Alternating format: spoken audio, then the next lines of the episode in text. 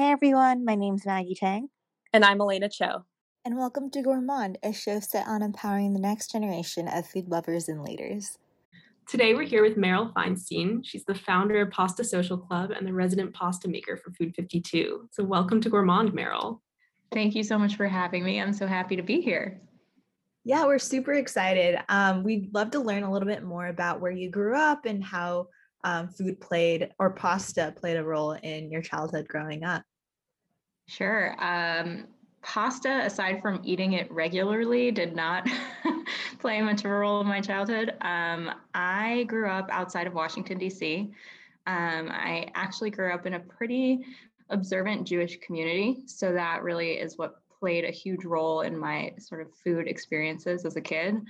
Um, we would, my family and our neighboring families would kind of go to each other's houses every Friday night for Shabbat dinner. We would all cook these incredible, huge meals. And so it was really a time to kind of unplug, be present, spend time with people you loved and you cared about. It was sort of also before like smartphones were everywhere. um, so that really stuck with me. I didn't, you know, spend my weekends really going out as much as spending time with family and friends. So um, I would say that had a lot to do with my thoughts around Pasta Social Club way later, just in terms of finding, you know, a way to bring people together, sort of unplug and meet meet new people over food. Um, so Shabbat is kind of what started that, that for me. Um, but yeah, in terms of the pasta piece, that came that came later. I would love to say that I was like by my grandmother's side making pasta as a kid, but that's just a lie. Yeah, no, definitely. Um, I my family is half Chinese and half Jewish, so we definitely those like kind of food traditions of around the table, both for Shabbats and then also for kind of our Chinese meals, definitely have been a big part of my childhood as well. That is amazing. What was your favorite Shabbat food? Um, that is a hard question. Um, Sorry, my favorite food, I think, yeah, like the favorite kind of Jewish foods that I grew up with were probably more so what we made for the high holidays and things. Um, my mom and grandmother's brisket, which I recreated this year for Rosh Hashanah. Um, That's nice. And yeah, my mom's matzo ball soup, always the best. Um, what were That's some of your favorites? Cool. Oh, that I mean, matzo ball soup for sure. Um, my so my grandmother actually made uh, a version of challah French toast uh, after you know Shabbat that was more like very undercooked custard bread than like what challah French toast is probably supposed to be. Uh, looking back, I probably shouldn't have eaten that much mostly raw egg, but it was really soft. And like as a kid, I was like, this is amazing. Um, so that's like one of the key sort of Jewish foods that stuck out with me. But she also had a noodle kugel recipe that my mom made for um, breaking the fast after Yom Kippur. Um, so again, pasta, carbs, it was all very present in my life. yeah. So I was reading that your kind of food career was not your first career and that you studied, I think, art history, both undergrad and grad. I would also love to hear about that and your interest in in art in that first kind of stage of your career. Um, I'm studying art actually at Penn, so it kind of really struck a chord with me. Yeah. It sounds like we might be the same. I know, we might be the same person. Um, yeah, so when I was really young, I I basically started taking art lessons as a kid. I, I in kindergarten we had to make um, caterpillars out of construction paper circles, and everyone made their caterpillar and then drew a smiley face on it. Right? I drew the smiley face in profile view which apparently was like absolutely mind blowing for like a four year old child. so my parents were like, oh, you're going to art classes immediately. Um, so I did studio art actually most of my childhood, uh, and I thought that's what I was going to continue to do in college. Um, so I actually submitted a like portfolio to uh, when I was doing college applications.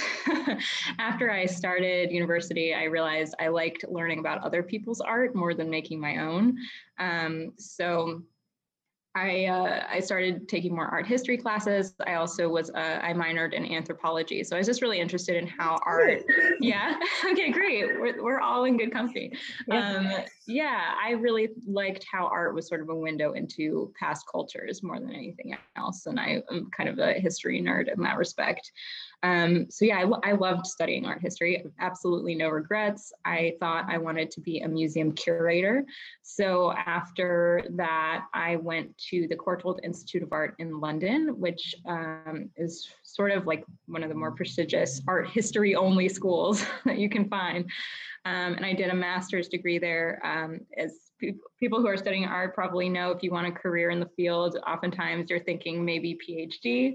Um, I was not ready to take that leap. I didn't have uh, a period of art that I was so obsessed with that I could spend seven years studying and writing about it. I, I focused on Italian Renaissance art in, in college, but I was like, I can't do like ancient Egyptian boats like for seven years.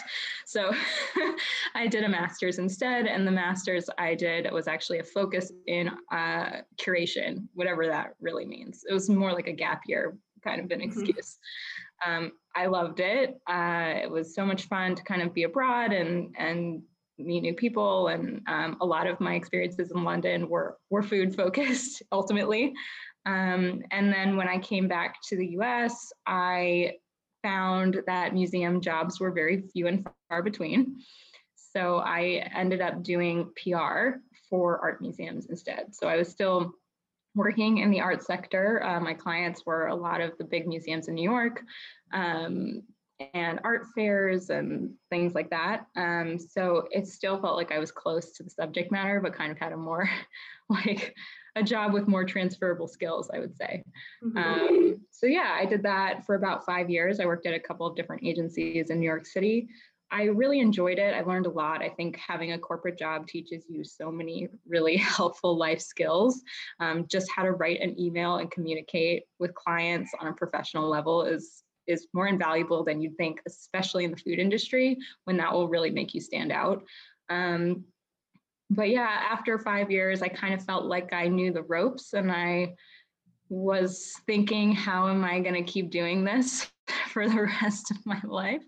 Or where is this going, more or less? And, you know, food had really been that, that anchor for me from childhood. It was one of those things like, I don't know how you feel growing up, you know, maybe in a Jewish community. Um, food like is the center of everything, but it's not a career path. you you go to college, you maybe get a graduate degree, and then you get a job. That's the expectation. Not to say, you know, I couldn't have said, "Oh, I'm going to culinary school," and people would have shunned me, but uh, it was just not on my radar. So. Um, once I was sort of out of the house, I was married, um, sort of on my own, independent, like financially culinary school was more and more appealing because everything I did in my spare time, everything I thought about, everything I dreamed about was about food. Um, so that's sort of when I made the leap, which was about almost three years ago at this point. So still pretty new.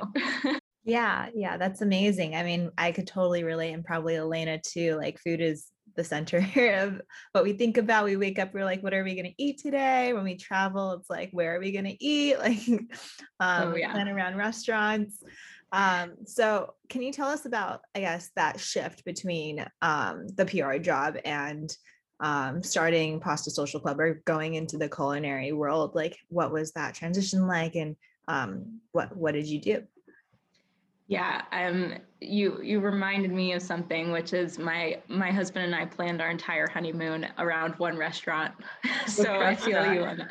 Um, Osteria Francescana in Modena. That's, that's like my dream restaurant. Yeah. Um, I would plan a whole trip around it. Like one time I stayed up till like it, it was like a weird time because it, it's like they release it in Italian time.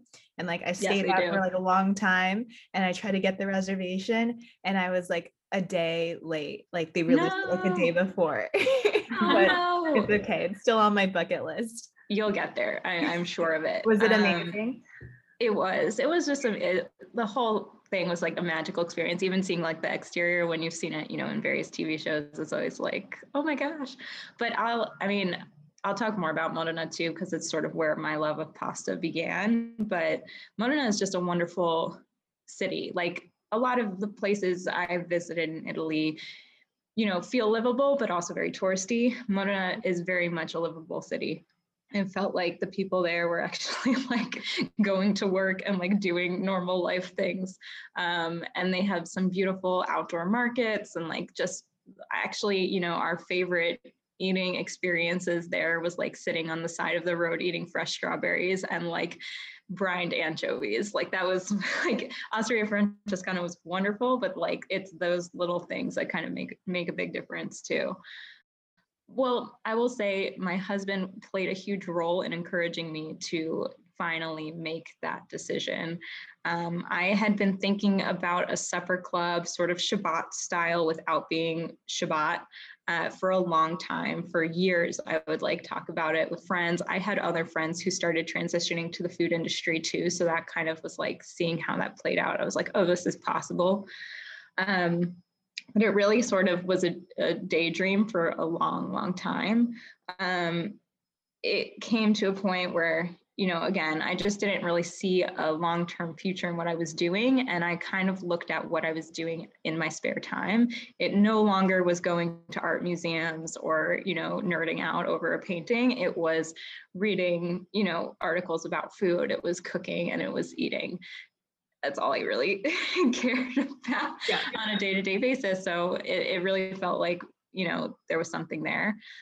Between when I left my corporate job and started classes. That's when my husband and I traveled to Italy for honeymoon and we went to Osteria Francescana among many other beautiful places. We were there for a couple of weeks, still the longest vacation I've ever taken. Um, but uh, when we were in Modena, we did a, a morning of pasta making. Uh, there is a family there that has been producing balsamic vinegar for centuries, as one does. Um, and they uh, sort of offer like hands on pasta making classes as well. So we spent time with this Italian nonna named Barbara. It was uh, at a place called Acetaia Malagoli Daniele, which is, again, acetaia just means producing balsamic vinegar. Um, and so she sort of taught us how to make pasta dough, how to roll it out by hand. And it was just really therapeutic, really fun, very much arts and crafts like I used to do when I was mm-hmm. a kid. So I found it very like sculptural and like really connected with that experience. Um, so after that, I was like, okay, I'm going to culinary school and I want to focus on pasta. So that was kind of when that piece came into it. But I had supper club idea much earlier, then came the culinary school, and then came the pasta, and all kind of started to wrap together into one thing over time. Um, of course, in culinary school, you do pasta for like three days. so if you're learn, if you want to learn how to make pasta, I would say uh, certainly, you know, school will teach you the basics maybe. Um, but most of my training was done when I worked in restaurants in Williamsburg. Uh, I worked at Lilia and their sister restaurant Misi, where I was doing pasta production. So I made like 1600 pieces of tortelli every single day among 10 fresh pastas. That's when you're really gonna you're gonna learn how to make pasta. but um, basically, you know, I was working at Misi for several months, and I was sort of stumbled well, was introduced to somebody who runs a company in New York called Resident. And Resident is a platform that um, helps up and coming chefs put on supper clubs. So when when you think about how to run a supper club, it you know, you would hope that everyone would want to do it. I mean, what is the downside? You get to meet like cool new people. It's a small setting, it's a dinner party, and the food is great. And everything about it to me just is exactly what I want to be doing. And mm-hmm. there's such a mm-hmm. dearth of that now. However, when you have to run a supper club, you have to think about paying for a venue. You have to think about service staff you have to think about cutlery. Doing all of these like things in New York City is very challenging and very expensive. And for somebody who's in the food industry, resources are very tight. So when something like resident happens, that is just a life changer because they are basically providing all of the resources, the space, um, the service staff that you need. So all you have to do is cook. So that's what I started doing with a colleague of mine who worked with me at Misi. We hosted uh, a pasta tasting menu in Brooklyn uh, for several months with resident. And it was really when Pasta Social Club started to kind of get off the ground. I should mention that I started the Instagram account months and months before that when I was working at Lilia, just because I wanted to get the idea into the world, even though I didn't have any money or time to do it. um, so the brand was sort of building before the experience was possible. So if you have an idea, just start doing it, is I guess what I would say about that. Um, it only helped me later on. So yeah, that was sort of the first instance of doing uh, sort of Pasta Social Club inspired events that's super interesting. I didn't realize you had started the Instagram so far in advance. And I feel like that's great advice for any of our listeners or anyone who is interested in like has a project they really want to do but are kind of afraid to start it until they have all the pieces in order. Um totally. I, yeah. 100%. And also just think about what you can be consistent with. So Instagram felt like the right platform for me to start to see if I could even keep up with it because all I have to do is write a caption and post a photo. I don't need to have professional level photography. I still take all of my photos on my phone and like it's super manageable. Worst thing that happens is it doesn't work out and you lose interest, but the stakes are very low when you're on Instagram. So uh, Tell us about like the start of Pasta Social Club. What was that it like in the beginning, and how has have you seen it grown? Uh, so the hard the hardest part is starting. I'm sure this is not news to anyone, but it, it is. I think, but just remember, nobody's looking at you when you start, especially when you start. you think people are going to care, but they do not care. They're not going to judge you. They're not going to. I mean, and if they do, those people can go somewhere else. Um, so I think that was part of it is sort of realizing, oh, I'm really self-conscious about this, but no one else is looking at you. So that kind of kept me from chickening out. Um, and after starting to take risks by going to culinary school, working in restaurants, which I was terrified of doing, taking risks became easier. And I felt like I wanted to continue to challenge myself. And something as sort of simple as an Instagram post, like your first one in a, a new project, feel, seems small, but is actually pretty big. Um, I think I there is a very close knit community of women pasta makers and pasta makers in general on Instagram. So I quickly was connected with those people, and you can find them very easily. And they're super wonderful and nice. Um, so really, a lot of those early stages was like hanging out with them. um, but you know, I can't explain the algorithm on Instagram. Uh, I really cannot. I was fortunate in that some large accounts would repost my photos pretty early on. So accounts like the Feed Feed or Cherry Bombe or Pineapple Collaborative is a good uh, you know organization for women in food too and uh, eventually food 52 started to re- repost my images and that's really what drove uh, a lot of my engagement. Um, I will say the biggest jump came during when uh, quarantine started. So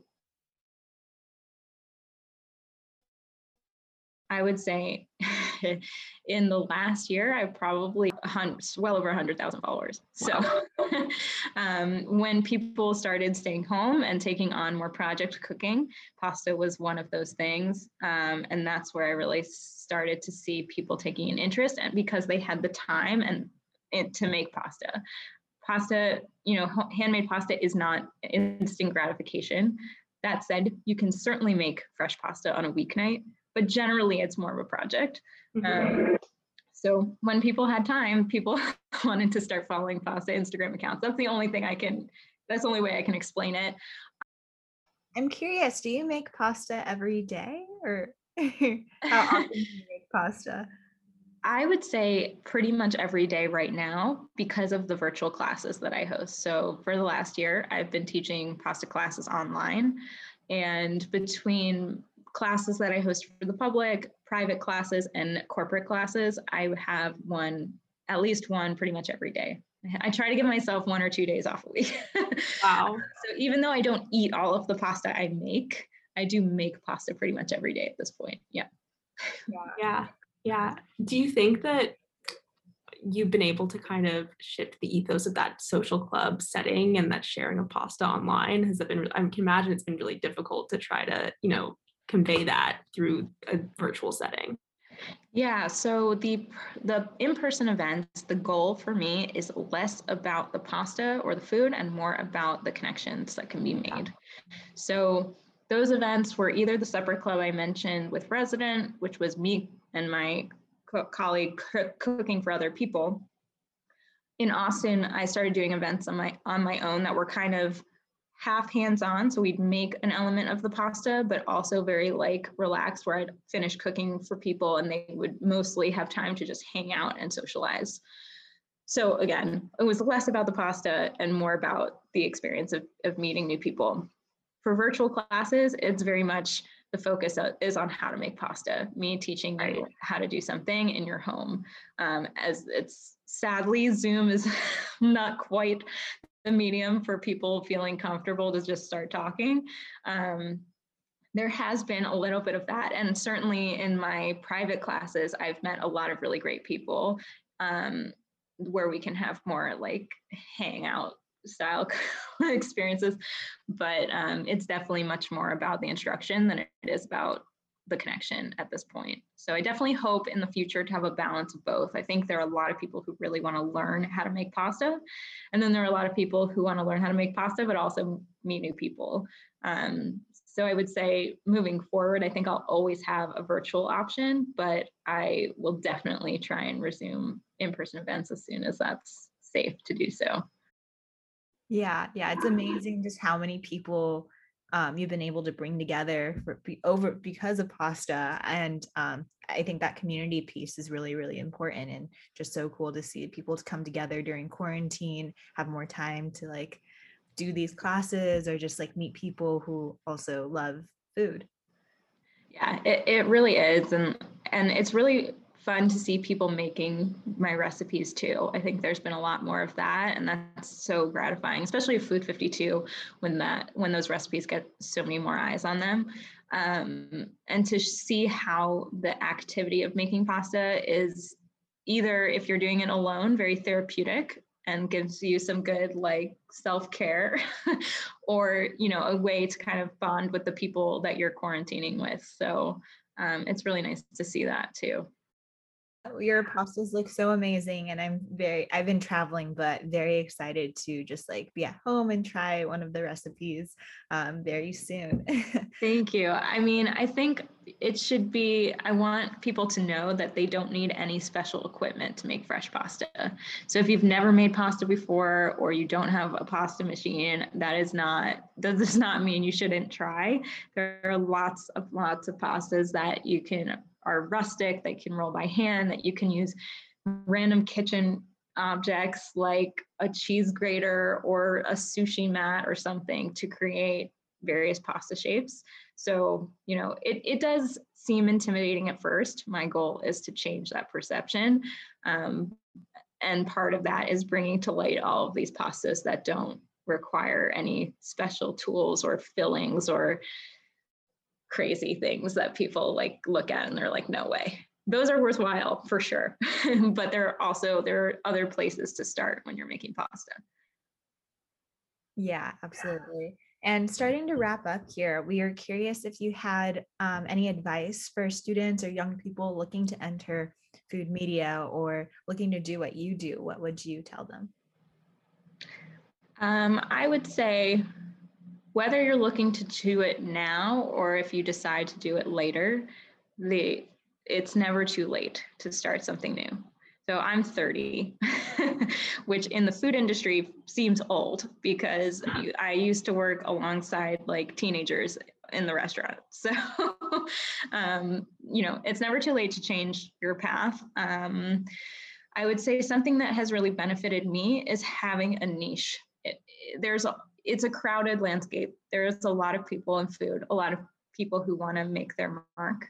Um, I think figuring out what you like to cook the most or what might set you apart and zeroing in on that instead of being a generalist could be very helpful certainly it has been for me um, there are lots of things that i like to cook uh, but you don't need to make a food blog about all of them right i mean you can and i'm sure that will be delicious but i think again having a focus figuring out what is most of interest to you um, and trying things to know what also you don't like doing because it's equally beneficial to know what doesn't suit you.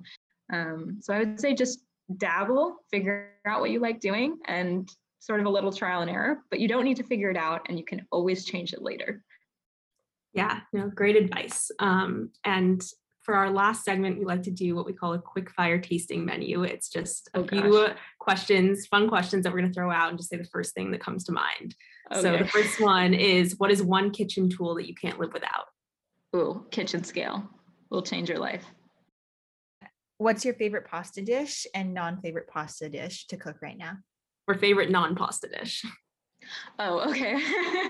um, my favorite pasta dish, I would say, is cacio e pepe. It's a classic. Um, I, my husband and I eat it only on special occasions, so it feels special to us. Um, but it's just always so good.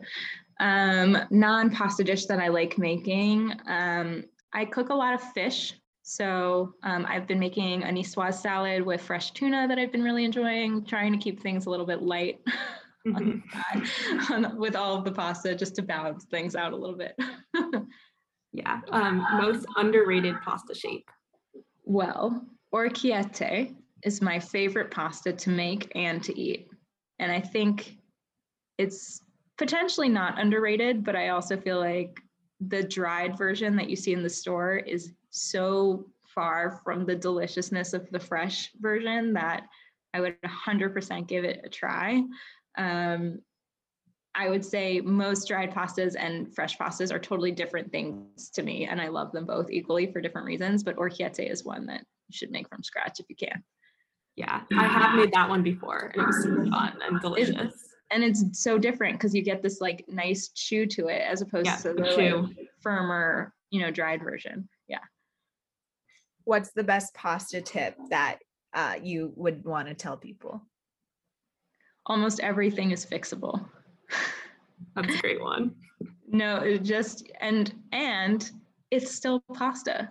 Even if it looks terrible or not what you wanted it to look like, it's still pasta. It's still going to taste good. um, and finally, if you had to give a shout out to someone in the food world who's doing something cool right now, who would it be?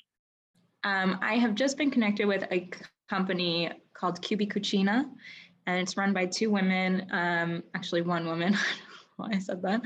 Um, and they are importing specialty pasta tools from Italy. And for wow. someone like me who can never get their hands on specialty pasta tools, um, it has been a revelation. Um, so I would say what they're doing is great. They're a new business, and I really hope that they can build and succeed in the future. Well, this was such a pleasure um, to meet you and chat with you about your career and Pasta Social Club and everything you've been doing. So, thank you so much for taking the time to sit down with us. Of course. Thank you so much for having me. It was so fun to connect over art and anthropology and Shabbat. So, yes. yeah, thank you so much. It was a pleasure to be here. And that's a wrap on our episode with Meryl from Pasta Social Club. You can keep up with her and all things pasta at Pasta Social Club on Instagram. If you like the show, be sure to subscribe and leave us a review on Apple Podcasts. I'm Elena Cho. And I'm Maggie Tang. And this is Gourmand.